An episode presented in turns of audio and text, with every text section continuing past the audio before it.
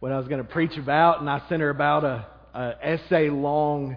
Uh, well, it's going to be this and this and this, and she's like, I really have no idea how to figure out how to sing about that. And then she sings that song that is perfect. That's exactly what I was trying to say. It's, a, it's amazing how that works. God is good. But thank you so much for that, Miss Sandra. That uh, just a, an amazing reminder of God's mercy and grace uh, this morning. If you would be opening your Bibles and turn with me to Luke, uh, Luke chapter 18. Look at verses 9 uh, down through about uh, verse 14 in Luke 18, and then look at the first 10 verses of Luke 19 uh, as we talk just about that, about the fact that the, the only hope we have this morning is the grace of God towards us. Um, and to get there, I, I, thought I might share with you a little, just a little story of, about this past week, um, partially because I want to, and then partially because I think it, it, it, helped me think through what Jesus is trying to teach us this morning. We went to uh, Mr. Whiskers to eat the other night. We went there because the kids love their hamburgers, and because typically we get we get good service there, and that's always an issue for me. Like if we don't get good service, we end up having to sit there for hours and hours and hours. I, it's not a good night. And so anyway, we went and we had good service, and we we were sitting in the back room. I don't know if y'all have ever been there or not, but it's kind of loud. It's kind of noisy back there in the back room that they have, and so we're sitting there. Me and Crystal are sitting on one side, the kids are sitting on the other. Well, I don't know if you know this about me and my wife, but we tend to argue, uh, not like actual argue, at least not out in public. We wait till we get home to have the real fights. I'm just kidding. But, uh, well, not really. Y'all know how that goes. But, uh, don't judge. You know, you know. So anyway, I said something uh, smart alecky because that's typically what I do. And she says, What'd you say to me? Like that. And, and so I kind of leaned in, and then she leaned in, and she leaned in a little further, and I leaned in a little further, and I was like, Ah, here's my shot. See, there's something that she dislikes just about more than anything else in the world. And I saw my shot to do it. So I just went ahead and did it. I stuck my tongue out and stuck it right in the middle of her ear, right there in the middle of the restaurant. And I mean, you should have seen her face. She was so mad there for a second. And then we both got to laugh. It was a wonderful time the rest of the evening. Right, sweetie? Yeah. She doesn't want to admit it in public, but I, as as I was thinking about that, and I thought, yeah, that's just one more thing on the list of things that Crystal says. See, that's why you don't listen to John. He'll get you in trouble. Well, she said that to me the other day at home, and my response to her was, "What if I start telling people don't do what Crystal does?" And she said, "Like what?"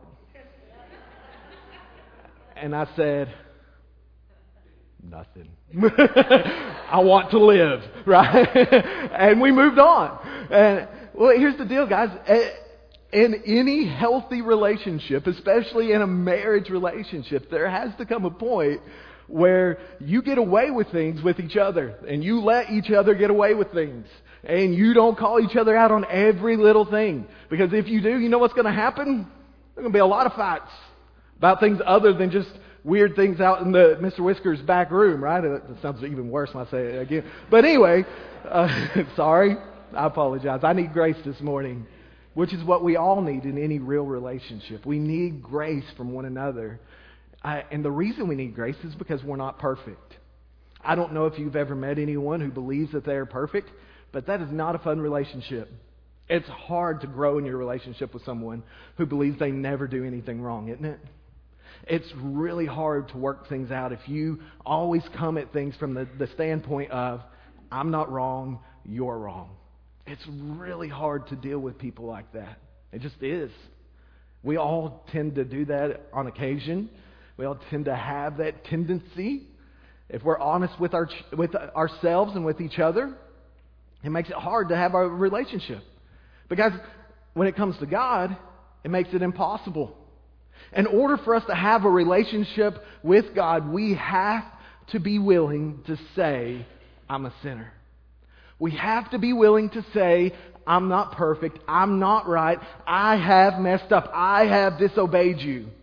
And so Jesus tells this parable, this story, to teach us a lesson in Luke chapter 18, beginning in verse 9. He says this uh, uh, he says, uh, verse 9, he also told us this parable. He to- told this parable to some who trusted in themselves that they were righteous and treated others with contempt.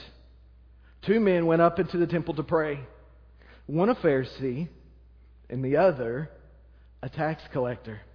And so the setting that Luke gives us is that Jesus tells a parable to talk to people who believe they were righteous and treated other people with contempt. You notice what he says here that they trusted in themselves that they were righteous. And then they treated other people with contempt. And so, Jesus is talking to people who believe that they are right and that everyone else is wrong. Like I said, that's not fun to be around folks like that, is it? It's not fun to be around ourselves when we're like that. J- Jesus is speaking to people who look to themselves to find their right standing with God. He's speaking to us when we believe that we can look in ourselves and say, God, this is why you love me. See, the natural human tendency is for us to look in ourselves and say, God, what is there about me that you love? How can I prove to you that I deserve your love? How can I prove to you that you owe me your love? That's who Jesus is speaking to. When we believe that we can look internally, look inside our own hearts, look inside our own lives, and say, This is why God loves me. And when we believe that, when we believe that our own righteousness, when we believe that our own actions can earn God's merit and earn God's favor, what do we tend to do? We tend to turn around and look at people who aren't doing what's right and say, How terrible you are. You filthy sinner, right? I mean, I can see your sin. I've hidden my sin pretty good. Uh, you can't see it, but I can see yours, and so I'm going to judge you. Ever been there? Ever done that? We talked about that a lot this morning in Sunday school.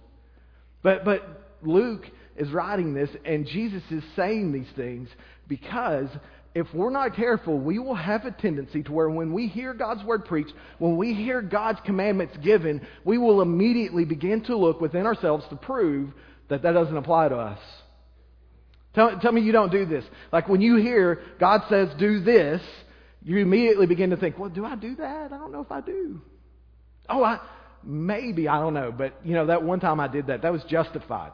Like that, you couldn't really count that time. I mean, come on now. I'm really not, you know, and we begin to justify our own actions in light of who we are and our extenuating circumstances and judge everyone else. Or maybe that's just me. I don't think so.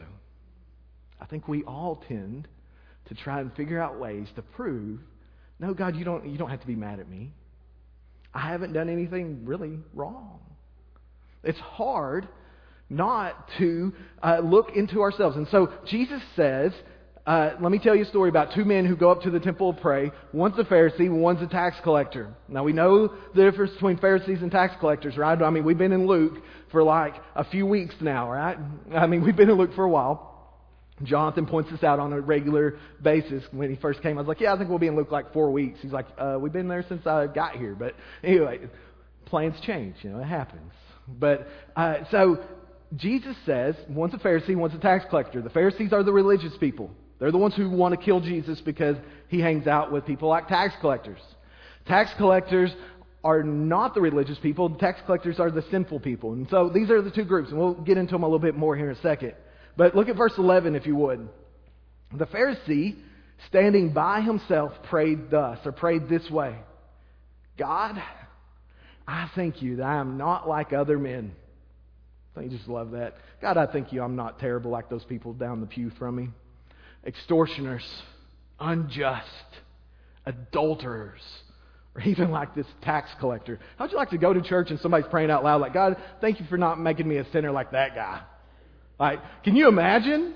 You'd be like, oh. Well, anyway, that's what this guy does. Or even like this tax collector. I fast twice a week. I give tithes of all that I get. And so the Pharisee prays, God, thank you for making me without flaws.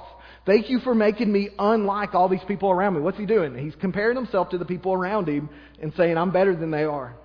Thank you for not making me uh, an extortioner. Who's an extortioner? An extortioner is someone who uses their power to be able to get money off of other people, to rip people off, basically, to in, you know to influence people by threats to get their money. That's what tax collectors do. They would go around and they would use the Roman government, they'd use the Roman soldiers to take people's money. Unjust, again, ripping people off, adulterers. He's like, thank you, I don't, I don't sleep around on my wife. Or even like this guy over here. And he, and he goes through and he lists out the things that he does do. So he doesn't just talk about what he doesn't do. So he's, he's a good family man who does right by the people around him. Uh, and he takes care of the people around him and he's, he's faithful to his wife. He's a good guy, right? I fast twice a week. And so he's disciplined. Like in his religious uh, situation, in his religious actions, he's disciplined. He fasts twice a week. Let's be honest, guys. I have a hard time fasting twice a day. I don't even want to skip one meal, much less twice a week go without eating. Do y'all? Any y'all this disciplined? This is pretty impressive. I go without eating twice a week. Not only that, I give tithes. I give 10% of everything I get. We talked about that a few weeks ago. So not only is he disciplined, not only is he a good family man, not only does he take care of the people around him, he uh, supports the kingdom of God. He supports God's kingdom by giving 10% of everything that he gets down to his herb garden. He's a good guy. Like if you knew him, you'd say, this is a good person. If anyone's getting into heaven by being a good person, it's this guy. He's the Sunday school teacher. He's the deacon. Like he's a trusted member of the community. Sometimes when we read these passages, I know I have this tendency. I prejudge the Pharisees and I automatically assume that's the villain, right? I mean, that's the bad guy. There he is. But if you saw this guy on the street, you would say, he's a good person. I can trust him. I can depend on him. He, for all intents and purposes, he is a good person by our standards. There's nothing wrong with him. If you looked at his life, you would say, This guy's got it together. He's got his act together. He's doing what he's supposed to do. Now, let's look at the other guy. Verse 13. But the tax collector, standing far off, would not even lift up his eyes to heaven, but beat his breast, saying, God, be merciful to me, a sinner. So this other guy, this tax collector, has a pretty short prayer God be merciful to me, a sinner. Well, the one guy, he's not an extortioner, he's not unjust, he's a good all around guy. The tax collector, the exact opposite. He does extort money. He extorts money from his own family, from his own friends, from his own countrymen. He has figured out a way to finance a really good lifestyle off of the backs of the working people that he grew up with. Like the tax collectors, what they would do is they would get power from Rome. Rome would give them uh, power to go around and collect taxes. And the way they made money was they collected extra taxes. If somebody owed 20 bucks, they would say, well, actually, you owe 25. And they'd be like, that's too much, I can't pay. And they, well, okay, you can tell me that, but don't tell the Roman soldier when he shows up next week that uh, you better pay me 25. Then he would keep five for himself and pass the other 20 on up. That's how they operated. That's how they made their money. They were helping to support an occupying army in their own hometown. They were helping to support a group of people that were uh, oppressing their own nation. That's who the tax collectors were.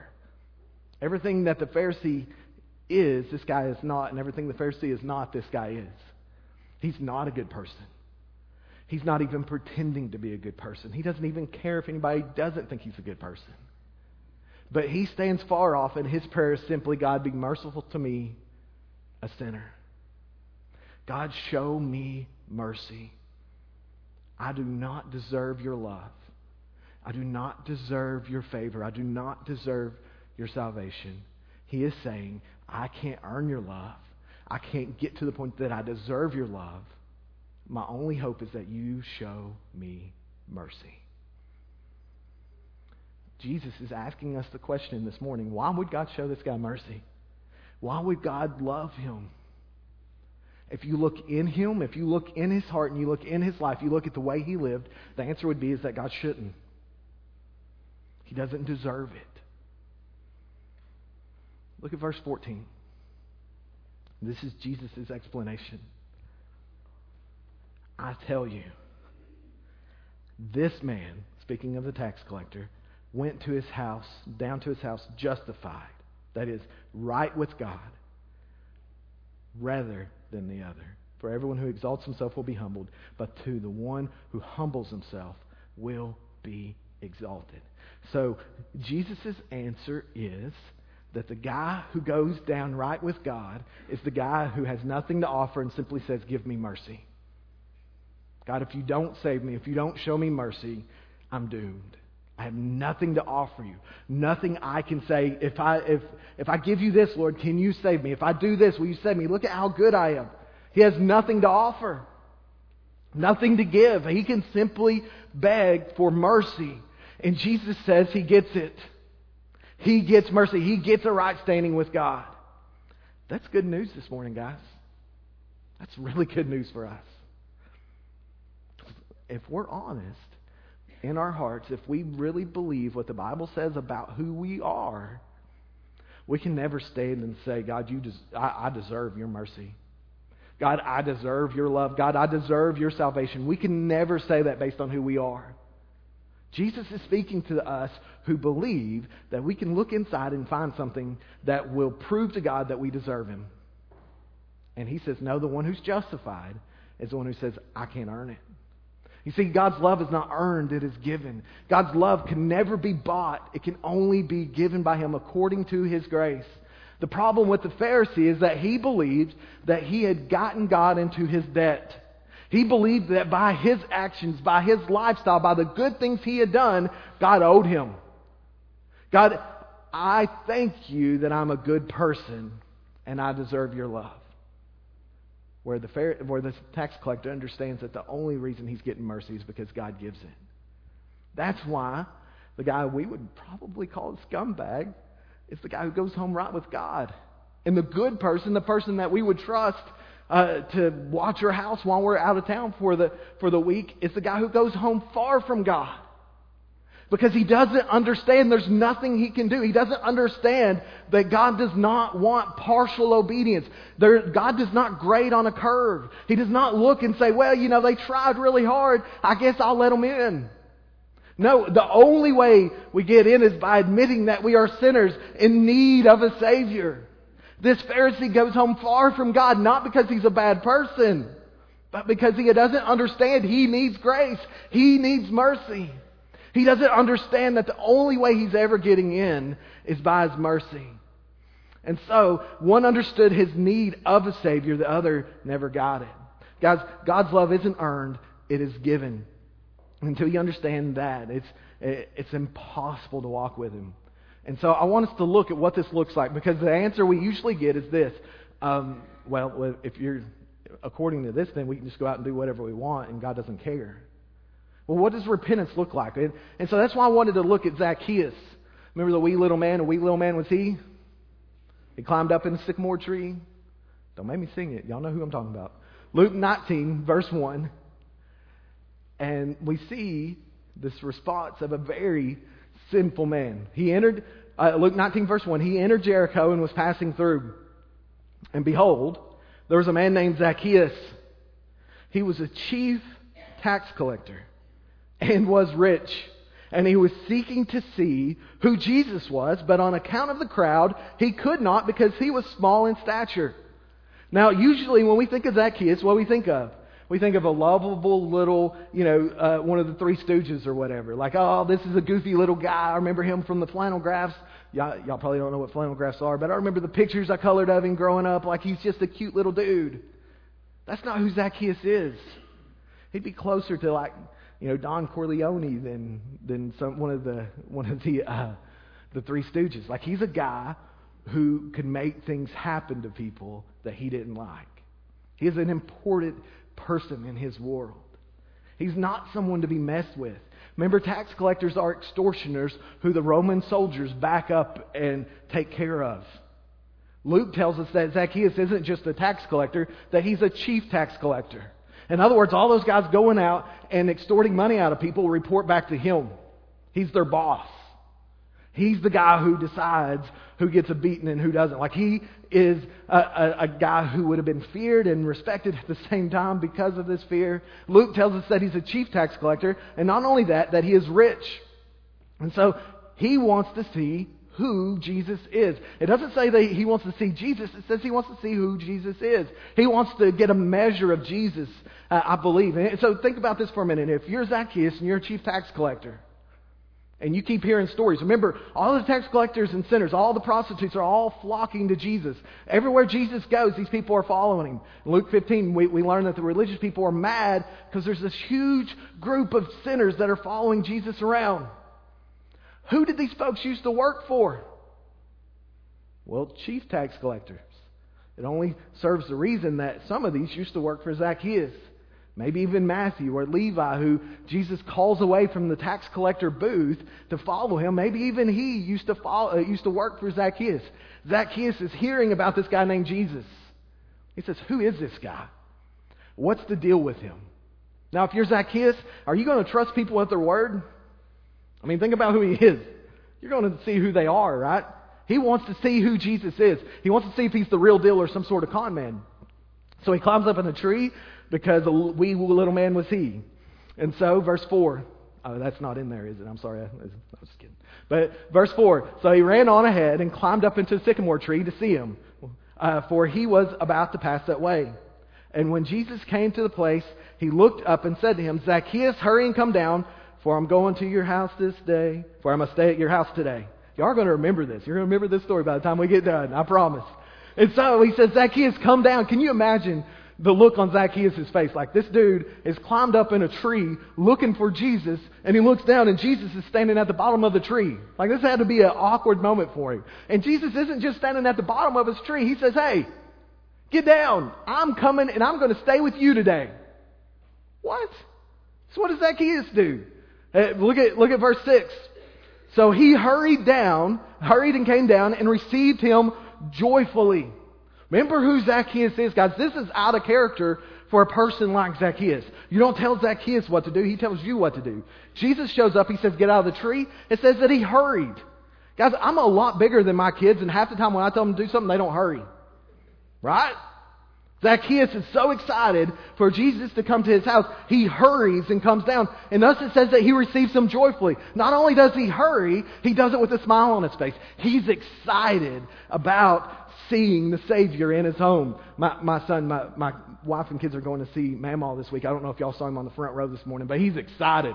He's excited about Mamaw like he's dancing. I thought he was going to be up on stage here in a minute. He's going to have a, a full blown service. But uh, anyway, he, I mean, he's just excited. He can't contain himself. Zacchaeus is excited. He can't contain himself. He is joyfully receiving Jesus into his home. But then look at verse 7. And when they saw it, notice the distinction here. And when they saw it, they all grumbled. He's gone into the be the guest of a man who's a sinner. Who are the they? They are the people who look to their own selves for right standing with God.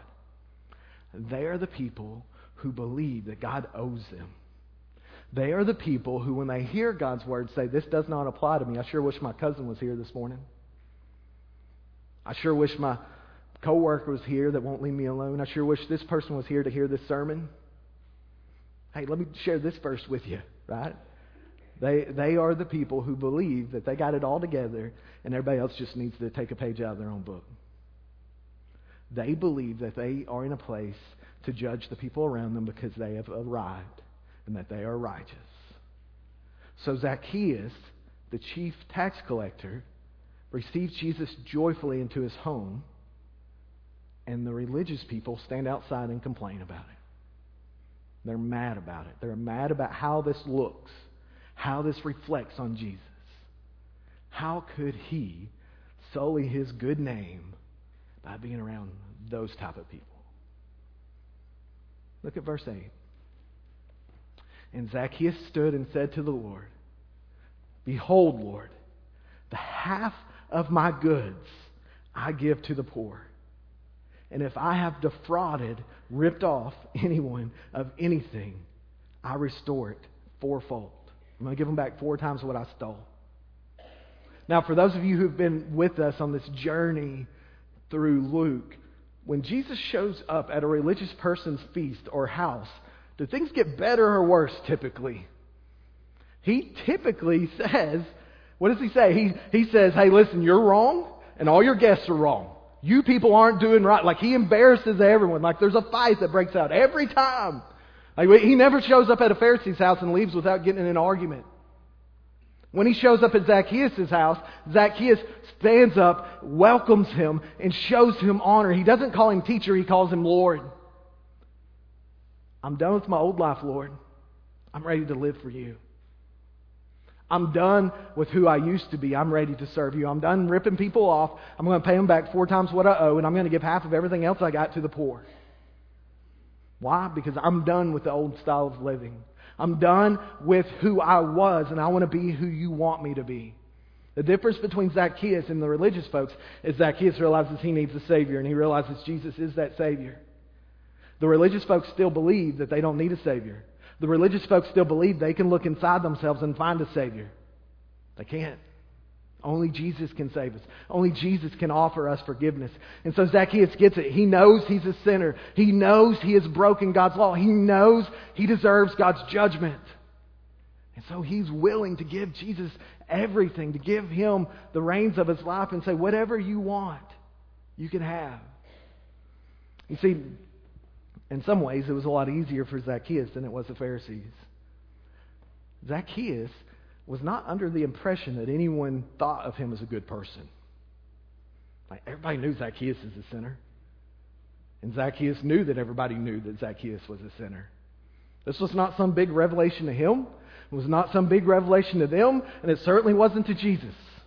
Everyone knows who Zacchaeus is and what Zacchaeus does. So for him to stand and say, I was a, I'm a sinner, and Lord, I repent and I want to follow you, well, duh. But for the Pharisees, this is a problem. Because they don't know that anybody knows who they really are. They don't know that anybody knows what they do when no one's watching. They believe their sin is a secret from everyone around them, and it may be, but their sin's not a secret from God. And they're not really aware of that. See that man standing in the temple and saying, God, I'm such a good person, I'm such a good person? It may be so, but I guarantee you, if you follow him home, there'll be a few things he either does or says by the time he gets home, or once he gets home, that he doesn't want anybody to know about, and he thinks God maybe doesn't see it.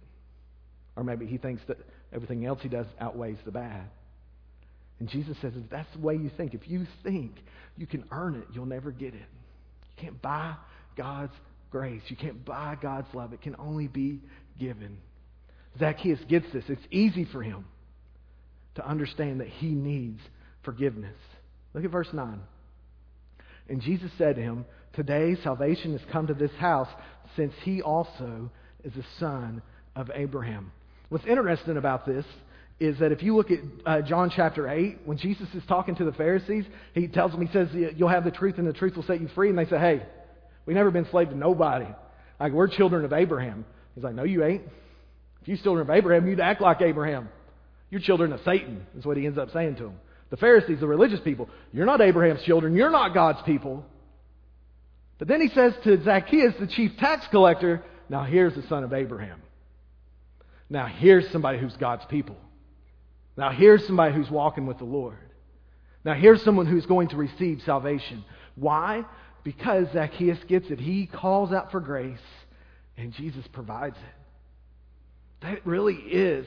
Guys, that's the be all end all of the gospel. That's what it comes down to. Uh, 1 John 1 9 and 10, if you want to look there later, uh, basically says when we confess our sins, Jesus removes the penalty and the shame. Like he takes away the guilt of our, uh, of our sin. He takes away the, the things that we deserve because of our sin. He pays for that. But He doesn't just do that. He takes away our shame. He is faithful and just to forgive us and to cleanse us from all unrighteousness. Not only does He take away the fact that we deserve God's punishment, He gives us a right standing with God so we don't have to walk around guilty and shameful anymore. He, he allows us to walk around with our head up because of who He is, not because of who we are. John says if you think you don't have sin, you're a liar. Like you've deceived your own self. You haven't, you haven't even tricked everybody around you, you've tricked yourself. And so Jesus offers to wash away our sins this morning, the way that he washes away Zacchaeus' his sins. Look at verse 10. For the Son of Man came to seek and to save the lost. Why did Jesus come? He came to seek and to save the lost. Zacchaeus climbed up in the tree because he was seeking Jesus. What he didn't know is the whole time Jesus was coming right for him. Like the whole time he thought he was looking for Jesus, Jesus was coming to him. He was looking for him. Jesus came all the way from heaven to earth just to get old Zacchaeus. And us too, thankfully. The, the fact that this church is here this morning proves that Jesus is seeking you if you don't know him. It, it, it, proves that He desires to save us. He desires for us to have a, a relationship with Him. He wants to give us grace. He wants to give us forgiveness. You may think this morning that, that He doesn't care about you, that you're, you know, that you, you're, you're too bad or whatever. You're not going to get any worse than Zacchaeus. Like, you may be bad this morning. I'm not going to deny that. But Zacchaeus was badder. Is that right? Can I say that? More bad? Baddest betterest. Like you don't get worse than this guy. But Jesus came all the way to save him. He's come all the way to save you. The, tru- the truth, though, this morning is that you got to be lost before you can be found. The folks who didn't think they were lost stood outside and complained about Jesus. The man who knew that he was lost went in joyfully before the Lord. Let me ask you this morning have you ever come to the place where you realize that you're lost? Where you realize you can't do it? Like you are actually lost. Like there's no way you're ever getting in. There's no way you're ever earning His salvation or His love or His grace. It's not happening. It's just not going to. We have all broken His law. We have all broken His commandments. Have you ever come to that place? You say, God, I messed up. Be merciful to me, a sinner. If you haven't, would you? You know, there's there's a lot of reasons that uh, I, I love my wife, but one of them, I think, more than anything else, is the, her ability and her knowledge of me, and the fact that she loves me anyway. You, you guys know what I'm talking about when you have a relationship with someone who knows who you are, knows everything about you. You can be yourself, and they still love you. Like, think about all the freedom that gives. You can put down, uh, y'all, y'all know what I'm talking about? Like when you're dating, you're one person, and then as you get married, you morph into who you really are. Did that happen to anybody else? Well, Crystal knows exactly who I am. I don't have to pretend to be somebody I'm not, and she still loves me. I can be free with her, I can be open with her, I can be vulnerable with her. That's the relationship that God is calling you into this morning. To quit hiding who you are and to simply trust that He will love you in the name of Jesus. Love you because of who Jesus is. Guys, quit trying to pretend that you don't need Him. Quit trying to pretend that you don't need His grace and that you're okay. Be truthful with Him. The, the, the most amazing love on this planet is love that is given in spite of who you are. That you are accepted as you are, not as people hope you would be, but as you are. To simply be accepted and, that's, that's what God offers us in Christ. That, you know, we, we sing a lot of times, just as I am. Why do we sing that? Well, because we come just as we are. Zacchaeus, well, Jesus came to Zacchaeus just as he was. And when Jesus got there, he said, I, I need it. And Jesus said, You got it. If you've never received him this morning, receive him. And, and if you have, guys, his purpose was to come to seek and to save the lost. How many people in your life are lost? Are you seeking them in the name of the Lord? If this is Jesus' purpose, shouldn't it be ours? When's the last time you invited a Zacchaeus to church with you? When's the last time you shared who Jesus is with someone around you? Or encouraged someone to find out who Jesus is? A couple weeks, we have Easter coming up. It's a natural time to say, hey, come to church with me. Find those folks in your life that are looking, that are needy, that want a, a, a, relationship or don't even know that they need a relationship with the Lord. Bring them with you. Share the gospel with them. Ask them to come with you. Who, who are you investing in? Who are you seeking after as the Lord uh, is seeking after them? Uh, I would ask you this morning to ask yourself this also. Who, who in your life are you not showing this love that Jesus has shown you? Who, who are the people in your life that, that you're expecting to get their act together before you show them any kindness? Would you repent of that and show them the same love that Christ has shown you? And if you haven't trusted in Him, I'm going to ask you one more time to put your faith in Jesus and be saved this morning. If you would stand with us. And if you stand, as you say, I'm going to pray. And as I pray, we're going to get ready to sing. And as we sing, you come. God, I thank you. Lord, I thank you for your grace. I thank you for your mercy. God, I thank you for your love and, and your compassion for us. Lord, I thank you that you saw us out in spite of who we are. In spite of all that we have done, Lord, you have sent your Son in our place Lord, I pray that this grace would, would reign in our lives, God, that this grace would be a part of who we are as we talk to each other, as we talk to the people who are not a part of our church. Lord, that we would take this grace to the ends of the world. Lord, I pray that you would use this grace to change our hearts. Lord, thank you for loving us in spite of the fact we can never deserve it. And Lord, would you show us in our hearts where we're trying to hold back from you and simply uh, help us to open up to you, Lord. Give us this grace that we need. We pray in Jesus' name. Amen. Would you come as we